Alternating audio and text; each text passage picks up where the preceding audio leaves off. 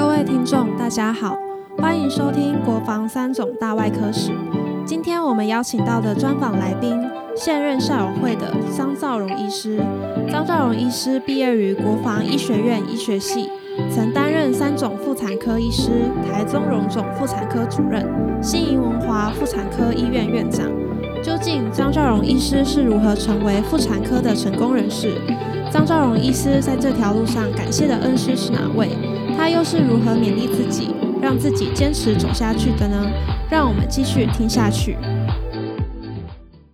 呃，这次我们特别来到了我们台南新营，来拜访一下我们 M 七十三期的学长张兆荣医师哦。张兆龙医师在我们整个云嘉南地区哦，是一个非常有名的公益医师。但是在这一块历史里面，我们接下来。会请他来帮我们介绍。他主要这一次是我们国防一百二十周年的校庆，在这校庆当中，我们的校友会特别来推荐我们张兆龙医师啊，来讲一段他当时为什么进入到我们的妇产科之路啊。张兆龙医师你好，那来帮我们分享一下，当时你是怎么样的情况进入到我们的国防医学院，进而选择到妇产科医师。呃，感谢我们国彦兄啊，这么远。匍匐风尘啊，从台北到高雄，然后一路访问到我们新营这个地方啊。那啊，我一直觉得说我能够进入国防医学院是一个偶然，但是虽然是偶然，但是也是我这一生中最正确的选择。为什么？为什么这么讲呢？因为我在住新营，但是我那时候，我们那时候云嘉南地方最好的学校就是在高中。我们那时候叫省家中，那我其实，在念高中的时候，甚至到高三，我还不知道有一个什么叫国防医学院。到了要国防医学院要报名军校要联招的时候，我们有些同学说：“哎，有一家叫国防医学院。”因为我内丙组嘛，嗯，他想说就是当然是以医农为主，是，但是。我想说，哎，有一个医医学院，虽然是军校，但是多一个选择，是，所以我就我就想说，要不然去考看看，嗯。哦，啊，如果万一联考的，呃，没有考好，至少多一个选择，是，所以就这样子阴错阳差进了国防医学院，是，这是我进国防医学院的一个原因。那呃，在学校当然是我们在那国防医学院当然都很辛苦，因为荡得很凶嘛，尤其。我们七十三期，因为荡下去就是终身职，嗯，所以我们都兢兢业业、很紧张的在念，所以我们这一期是大概国王一些有史以来第一个入学一百七十三位，毕业一百八十三位，就是说毕业比入学的还多的，因为其他的期班几乎都是这个进来一百个，毕业剩下五十个或者四十个。嗯。那我们是空前的，因为同学都有危机意识，是，所以说都也比较认真，然后可能我们老师也手手下留情，嗯，哎，怕说我们荡下去太凶，哎，这个也不忍心呐，嗯，但是即使是这样，我们班上啊进来，呃，一百七十三个，但是我们荡下去的大概也有三四十个，他为什么会多了一百八十变成一百？我们多的就是。我们七十一期、七十二期 当到我们这边的，哦，因为他们当的还是蛮多的，是是，所以说从我们呃前两期当下来的，还是超过我们这一期当下去的，可以可以想象我们国王一些，你这个真的是非常艰辛，相当的这个很辛苦，是，这是呃我们在国王一些的过程啊，那当然我为什么会进入产科？在我这个实习的第一个月，我就到妇产科。是，那我们那妇产科的都会有一个实习医师，会有一个读书报告。是，那我们的总医师就尹长生啊，呃，现在就是看你的尹院长，尹院长他给我们给我一个题目，就是无痛分娩的一个题目。是，但是算是比较有点专业的，就是说你无痛分娩用一种。硬膜外麻醉，你要是用硬膜外麻醉，你万一是出了问题，你怎么样？出了副作用，你怎么来处理？哦，啊，诶，全民应该讲说，这个如果说你这个用硬膜硬膜外麻醉造成头痛，你应该用用一种叫血骨块，就是在用硬外膜麻醉的一种技术抽血，然后把这个血补在那个你穿刺的地方，是，哦来来来改善。哦，因为这个是很专业，所以说为了要要报告这个题目，我去去找这个麻醉专专门的的这个一些一些专门的书，呃杂志，所以我报告这个题目，然后我想说我报告这个题目，我就干脆是顺便把这个硬膜外麻醉还有这个无痛分娩这方面的资料，我就顺便一起研究。所以说从这个这个读书报告，我得到一个很大的启示，就是说，啊，如果说要做一个妇产科医生，一定要能够解决产妇的疼痛。是，所以这是我对这个最早的发想，就是我为什么会花那么多的心血来研究无痛分娩，这是我在三种妇产科实习的第一个月的读书报告给我的一个发想。那当然，在三军总医院。在国内的无痛分娩的这个发展的过程，三军总医院应该是最早的，是是国内可以说是，呃，包括这个台大啦、龙总啊，包括这个其他医学院，三军总医院是最早发展无痛分娩。为什么呢？因为我们老师，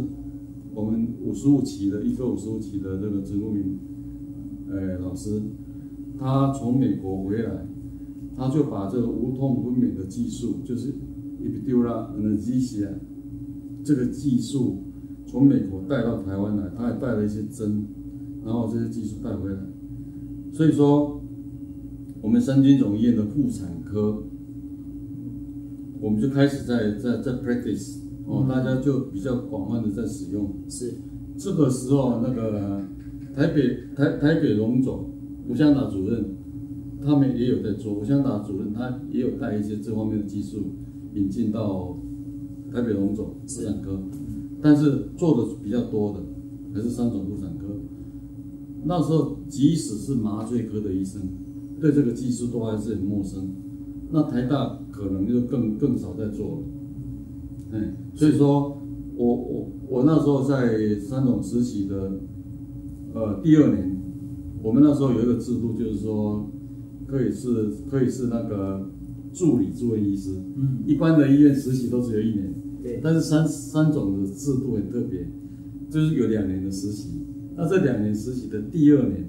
你可以选半年外科系统，半年内科系统。是。那我就选那半年外科，我就选择固定在妇产科半年。是。那为什么这样子呢？三种这个制度就是希望训练我们国防医学院的。毕业的学生能够到部队，比其他的，比其他的这个医学院的学生有更好的技术，是能够下部队就马上可以，可以可以解决一些病患的问题。对，因为你如果说实习医生做的是只实习一年，你能做的东西其实很有限。但是像我选择外科体系，哦，我，尤其是我专门妇产科半年，我们有的同学是。妇产科半年，小儿科半年，他就是准备打算以后要做妇产科的。是，那我是准我是做了妇产科半年，所以我们可以从从简单的手术啦、结扎啦，然后生产啦，从第一胎的到多胎的到第一胎的，然后到这个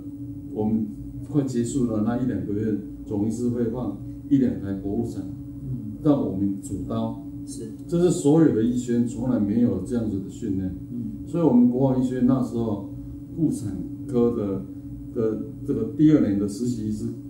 可以受这样的训练，是国内其他医学院所没有的，所以我很荣幸，我就是有这半年的妇产科的的训练，嗯，所以我我可以我可以那时候已经可以到开剖腹产，开做结扎的手术，是，所以说我很幸运的，就是说。另外，我觉得我学习最多的，就是我在那半年，我打了大概三四十个这个无痛分娩的的这个技术，就是说硬膜外麻醉的技术。是。所以这三四这个三四十个 case，就让我的这个技术已经达到一个相当的一个成熟成熟的技术。是。所以说，对我以后做妇产科，然后我又是做麻醉专门做麻醉科训练，哦，这是很很很重要的。嗯。所以说这个我很高兴的，就是说我们那时候，呃，我们的那些留校的几个前几名的住院医师，哦，像那个刘家耀啦，嗯。啊，像那个那个几个都相当的杰出，严兆雄啊，哦，他们都相当的认真，也愿意教我们这几个小老弟，因为自己的学长学弟嘛，嗯。所以以前因为在社团都都都在一起，哦，我像我们太极拳社啦，或者说一些社团，我们都在一起，所以有已经有感情，然后我们到了这个这个实习的时候，这些学长就很愿意放刀给你开，是哦，或者这些技术他会教你，所以说我是觉得我们在三种这个大家庭，我们的可以得到很好的这个技术方面的传承，这是我觉得说我在三种，哦，能够有这个机会来，诶、做半年的妇产科，那这半年的妇产科对我以后从事妇产科有一个很大的影响，为什么呢？因为我我因为我这个基本的技术，所以说我后来我们下了部队，我们同学毕业的时候第二名的杨永武，他就留在妇产科，是其他的我们都要下部队。是下部队我们，呃，下部队的第一年，呃，我们要算看我们的在部队的成绩很好的，我们只有一个名额可以回到三种，是所以大家都很认真的这个记功啊、嘉奖啊，然后去捐血来干嘛的，想尽办法要回三种，但是只有一个我们同学骆仁华，嗯。他能够回来，是其他的就就下部队乖乖的下部队去。是。哎，那我在部队，呃，我我在部队第一年在台东，后来到澎湖，然后后来到这个这个，呃，北投。是那北投我正好在做精神科嗯医生，然后白天我就做精神科医生，晚上我在我们一个学长四林，呃，在王俊彦，我们一个老师那边，啊呃，兼差。其实我主要的目的还是要跟他学技术。是因为我们那个六十六期的学长，他开刀的技术相当好，是然后那时候超音波才开始在发展，所以我跟他一起学超音波，然后跟他跟他他上道，是所以说我那时候也也有一一年的时间受到也还不错的训练。是那后来我就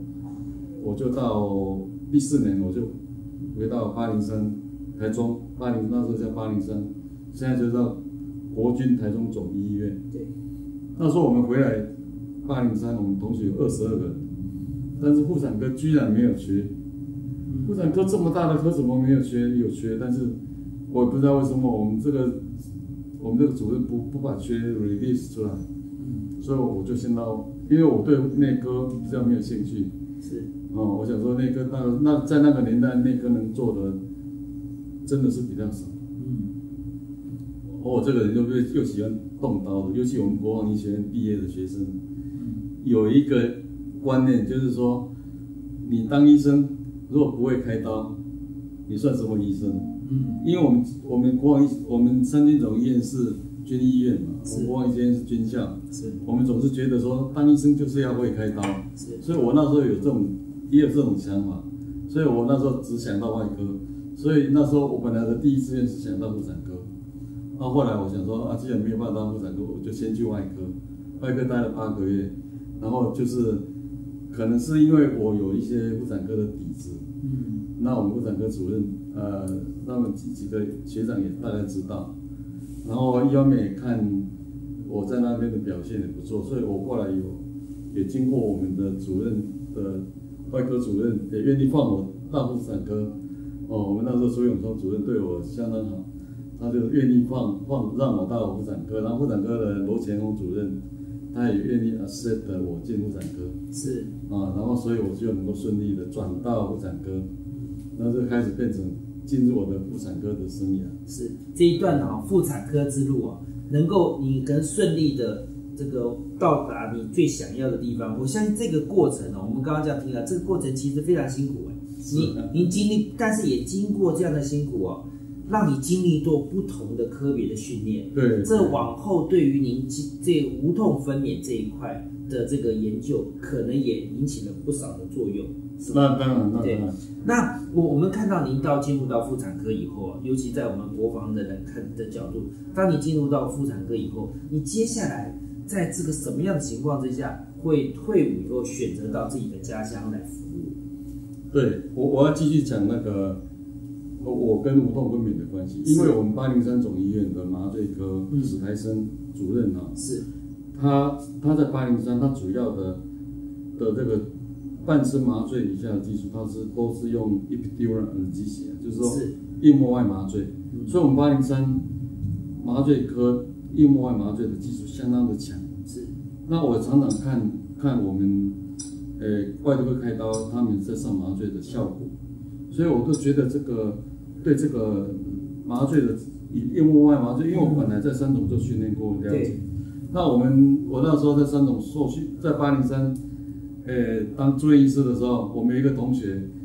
做到中，他是今年当选杰出校友的，嗯。他们麻醉科都是在外面跑江湖嘛。是。那跑江湖总是要带一个去开刀啊，因为他跑江湖就是外麻醉科带一个，因为在那时候在台中地区很多妇产科开医生，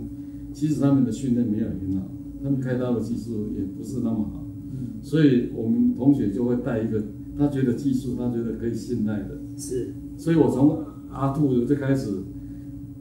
这个跟着他到处去去去去闯江湖。他他麻醉我开刀，不管是开子宫也好，开剖腹产也好，我们就一起在在外面跑。那所以说，这个我就我们就有机会出去外面跟也跟外面的开医生学习啊。嗯他外面也帮他们忙，因为他们那时候有些忙，没有时间开刀，我们帮他开。嗯啊，有些他们也信赖我们的技术。是那我在我在八零三总医院当完总医师的时候，嗯我想大部分的医生都会去，都会去。我们那时候八零三，我们一般在一般的总医院，我们都会去到到龙总啊、三总啊、嗯台大啊对去进修嘛。对哦，那我当然也曾经在受训住院医师的时候，曾经到到这个台中龙总去去妇产科受训过，是半年。那后来我在总医师当完以后，我跟其他的妇产科医生不一样，我就是要到台中龙总的麻醉科受训半年。所以说哈、大家会觉得很奇怪，你怎么不产科跑到麻醉科受训？一般人去受训，你不过是三个月或者几个月，你你怎么一去就去了，去了去了半年，哦，已经去了半年。哎，我去了半年，是跟找人这样，可能跟找，哦，历过这么多的这个训练，然后又到了这个特别选择麻醉科的训练啊，然后这一段的部分，让你对未来的无痛分娩呢进入更深一层的研究。可不可以在这一个部分，您稍微让我们分享一下这个无痛分娩经历过这样的一个训练以后，对你的启发是什么？哦，这个我这半年的台中龙总的麻醉科训练，对我来讲是一个相当相当大的帮忙。为什么？因为我到麻醉科受训，我并不是说要学 epidural 怎么打，嗯，我要学的是说，万一 epidural 打的时候出了 complication，出了状况，要用全身麻醉的技术嗯来补救。比方说，我刚才说的，我们万一不小心把这药打到脊髓里面去，它会造成马上病人马上就休克，嗯，全身就不能动。是，这个时候你要一定要马上能够插管，然后马上能够能够帮他处理。嗯，你如果说能够很从容的来做这些东西，其实这个并没有那么危险。我主要是因为因为我那时候就想说，我有我很可能会回来我的家乡开业，那以我要做这个运动外麻醉，一定要有本事，能够很快的在大概很简短的半分钟里面，能够很去快速的插管，然后给他能够氧气，让他帮助他呼吸。是，虽然我后来开业没有碰到过这些问题了，但是因为我知道说在南部在新营这地方没有什么麻醉医师，而且医师找医师麻醉护士也没有那么方便，所以最主要的是说我要学的技术就是说，呃，怎么样把这个用全身麻醉的技术可以来来来来这个处理关于我们的硬膜外麻醉产生的问题。是所以说我我我在其实我在台中荣总，我学习很多的，就是我做了一个研究，嗯。这些研究哈、也让我的硬膜外麻醉的技术有得到很大的这个帮忙。为什么呢？因为因为妇产科的做硬膜外麻醉哈、嗯。都是产妇都是都是比较胖的，嗯。它的后面的这个脊椎这个深度都会蛮深的，嗯，所以说有时候你根本摸不到它的脊椎的位置。是所以你必须要有很有经验，你能够找到说啊，它应该是在哪里，这是一个方面。所以说我在台中龙总跟跟那个蔡玉娟医师，我们一起做了一个研究，就是用这个硬膜外麻醉的技术嗯来做一个一个药药物的试验。是那那这个这个我们找的 case 都是泌尿外科的一些老先生，八九八七八十岁的，脊椎都是外七扭八的。嗯因为我我们做这个研究，你一定要能够打进去，所以我们大概做了一百多个 case。那这一百 case case 都是我我负责做这个，然后蔡医师负责做这些统计，然后写论文。所以说，我这个打这些困难的这些脊椎的技术，所以我我对硬膜外麻醉技术变成很有信心，得心应手。这是第一个。第二个就是说，我这段在那段时间，我因为看了很多各个妇产科所有那时候近十年来的所有的文献，嗯关于硬膜外麻醉的、脊椎麻醉的，只要跟无痛分娩有相关的，我看了很多的书，所以说我就从这些书里面，我得到一个灵感，我就自己发明了一个叫做无痛分娩鸡尾酒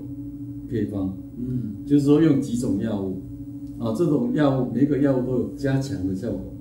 就是说，以前我们在三种实实习用的这个药，你第一个剂量进去只能维持五十分钟，第二个剂量，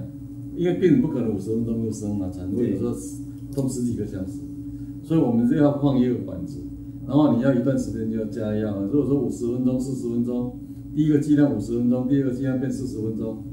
那个越打效果越短，那我就觉得说这样子很不方便，所以我就发明一种鸡尾酒处方，就是我一个剂量，同样的那么多的药，我一个剂量都可以维持两个半小时到三个小时。嗯所以如果说产妇在两个半小时以内可以生，我根本也不用换管换管子，我就这样一个剂量就可以，又省事，然后又省钱。是然后病人也轻松，效果也很好。是所以说我在那边，我最大的贡献就是发明叫无痛鸡无痛分娩的鸡尾酒处方。那这个处方，我在一九九八年，我们那时候两岸还有妇产科交流的时候，我到一九九八年我就到中国去，我们那时候轮到台湾去大陆对去去做报告交流了，就是他们也报告，我们也报告。然后呢，很有趣的就是，在那时候在南京，在南京在报告的时候，他们的日那个大陆的妇产科医学会的的理事长，一个曹曹理事长，他就说，哎，他问我们台大的这个大院长、大大主任啊，说，哎，台湾妇产科做无痛分娩的这个经验怎么样？做的多不多？结果台大台大我们那个台大的那个老教授，他本身是照超音波的，但是他的印象他说，说我们台大很少在做无痛分娩。嗯哦，他那他说，啊这个 no pain no baby，就是说是生小孩子本来就会偏就会痛的，不痛怎么生小孩？啊他那时候还停留，那老教授还停留在那种想法。嗯结果有一个台大的年轻的医生就觉得这样讲好像不太对，他就说哦，我们台大有在做了，但是我们麻醉科医生很忙，所以这方面做的比较少。嗯有在做，都是比较针对妇产科的医生的太太，要不然就是护士比较熟的才帮他打。是其他的民众我们没有没有多余的人力来做这个。然后接着我就我就上来讲话了，我就说哈、我是台湾南部一个开业医生，我大概在这十几年来啊，我的在南部开业，我大概有做了五千个 case。他们台大的大陆的，他们一听都傻眼。他说，我们一个南部的这个两两不生蛋的地方，这居然有做有医生做这么多的 case。然后我就把我的那个无痛生产的鸡尾酒处方，我就我就分在这里面。我就我就跟他们讲说，哪用哪些药物，啊，这些药物怎么样会彼此加强它的效果。嗯，哦，我就在那个会场，我就跟他，哦，那一次，这个不管国内的，他们也不妇产科医学会这些人不太认识我，嗯，那我只是有兴趣跟他们去看看大陆的这个医疗水准大概怎么样。是，那后来，后来到了到了公元两千年，我们那个妇产科医学院的理事长蔡明显，嗯，他就说：“你这次准备好啊，因为上次去只是临时去去临时去去去发表的。哎，妇产科医学的的这个交流是一年我们去，一年他们来。对，那再过了到到两千年，我们要过去了嘛。我们妇产科医学会的理事长那时候有听我在讲，他说你准备好，你就专门做专题报告，给你一个专题报告，你就告报告你的这个专业。嗯，所以我就把我的专业完整的，就也在印在他们那那一本整本的那个的那个那个报告里面。嗯，我就报告我的无痛生产的这个鸡尾酒疗法鸡尾酒疗法那时候是在西安，第二次在西安，我就完整的报告。结果哇，他们结果就报告完了就就回来也是很厚的回想，因为我的资料都在都已经印给他们了嘛。嗯，然后，然后后来我我回到南部开业，我那时候已经回回回来这边开业，已经公元两千年，已经回来大概十年了。嗯，所以说就做很多，然后我在南部就一直鼓吹，告诉他们，把我的技术我都毫不保留的跟大家讲，嗯，哦，因为这个技术不是只有坐在无痛分娩，它可以坐在下背痛、背部痛、疼痛，是，哎，很多的技术都可以用到这个，所以我就很很很，就是说我就是跟大家介绍这个技术，所以说现在还有台南很多妇产科医生一直用我这个技术。那后来妇产科医学会觉得说我我的经验，他们觉得说很宝贵。后来他在，我后来我他们理事长说叫我来担任这个妇产科医学会的理事，加上无痛分娩训练小组，他们有一个无痛分娩是，训练小组，叫我当召集人，就是来推广台湾的无痛分娩。是，所以后来从大陆回来，在二零二二零呃一二一二年左右，还是啊二零大概零零几年，我就当妇产科医学会的理事，然后在全台湾的巡回来跟妇产科、麻醉科、疼痛科，我们一起来研讨这个无痛分娩的技术。是。最后啊，我想说，我们一百二十周年这一今年校庆，你会对我们的这些学弟将来有什么样的期许？那特别在讲到期许的时候，我们想要请教您，这个不畏浮云遮望眼，自缘身在最高层。你引用这句话的意义是什么？呃，这句话是胡适先生最喜欢写的，送给人家的一个墨法。是，那这是王安石，宋朝王安石在变法的时候，嗯，哦，他碰到很多的挫折，是，哦，他变法碰到的挫折，就像胡适他刚从到美国回来，他在做这个新文学运动的时候碰到了挫折一样，哦，一定碰到很多的挫折，因为胡适主张这个全盘西化，但是当时的文人都认为要中学为体，西学为用，是，但是胡适认为中学里面中中国的一些一些老的观念都其实是不正确的，他主张要全盘西化，是，所以在那时候这个中西文学的一些论辩啊，有很多挫折，所以说他他引用王安石当时在变法的时候所碰到的挫折，他鼓励自己说不畏浮云遮望眼，哦，自远身在最高层，因为我是站在最高的位置，所以我看的是比大家都广的，是，所以说我是不怕一些浮云、一些挫折。嗯，所以对我我我为什么要写这个？因为我现在我到哪一个地方去，我都是改革派，在校友会里面也好，在狮子会也好，在医师工会也好，哦，我都是想说看到一些我觉得可以改变的，我总是要会有意见，我不会说不是说宁鸣而死，不默而生。我大概就是看到不合理的，我觉得我就会我就要发发言，就要讲话。嗯，所以说我的大概大概就是这个意思。是，那所以对我们的这些未来的这些学弟学妹，他们要进入到国防，我我想最后要跟我们学弟学妹讲的一句话，就是我几年前学校请我去跟我们的医学生做座谈演讲的时候，我跟他们讲说，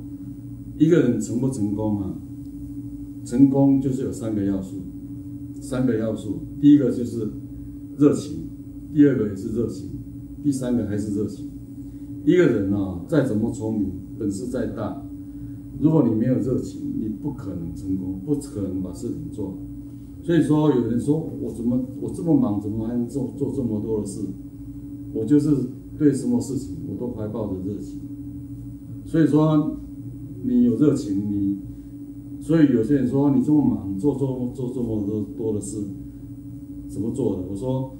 我说告诉他们，事情都是忙的人做出来的，忙的人最有时间，是不忙的人他永远也不会做，人家也不会找他做，他自己也不想做。是所以说，你要做这么这么多的事情，你就是要有热情，是，就是我要对我们的这个，呃，我们的学弟学妹的的鼓励是这样。谢谢，这次非常感谢。啊，我们的这个杰出的校友哈，那他今天这个张兆龙校友，这个也是我们的大学长啊，明呃七十三期，他对我们这次的国防校友会，国防这次一百二十周年的鼓舞跟鼓励，谢谢，谢谢。感谢今日观众朋友们收听今日的国防三种大外科史。相信透过张兆荣医师的分享，大家对于妇产科的历史以及医师秉持的信念都有所收获。欢迎订阅分享，我们下集再会。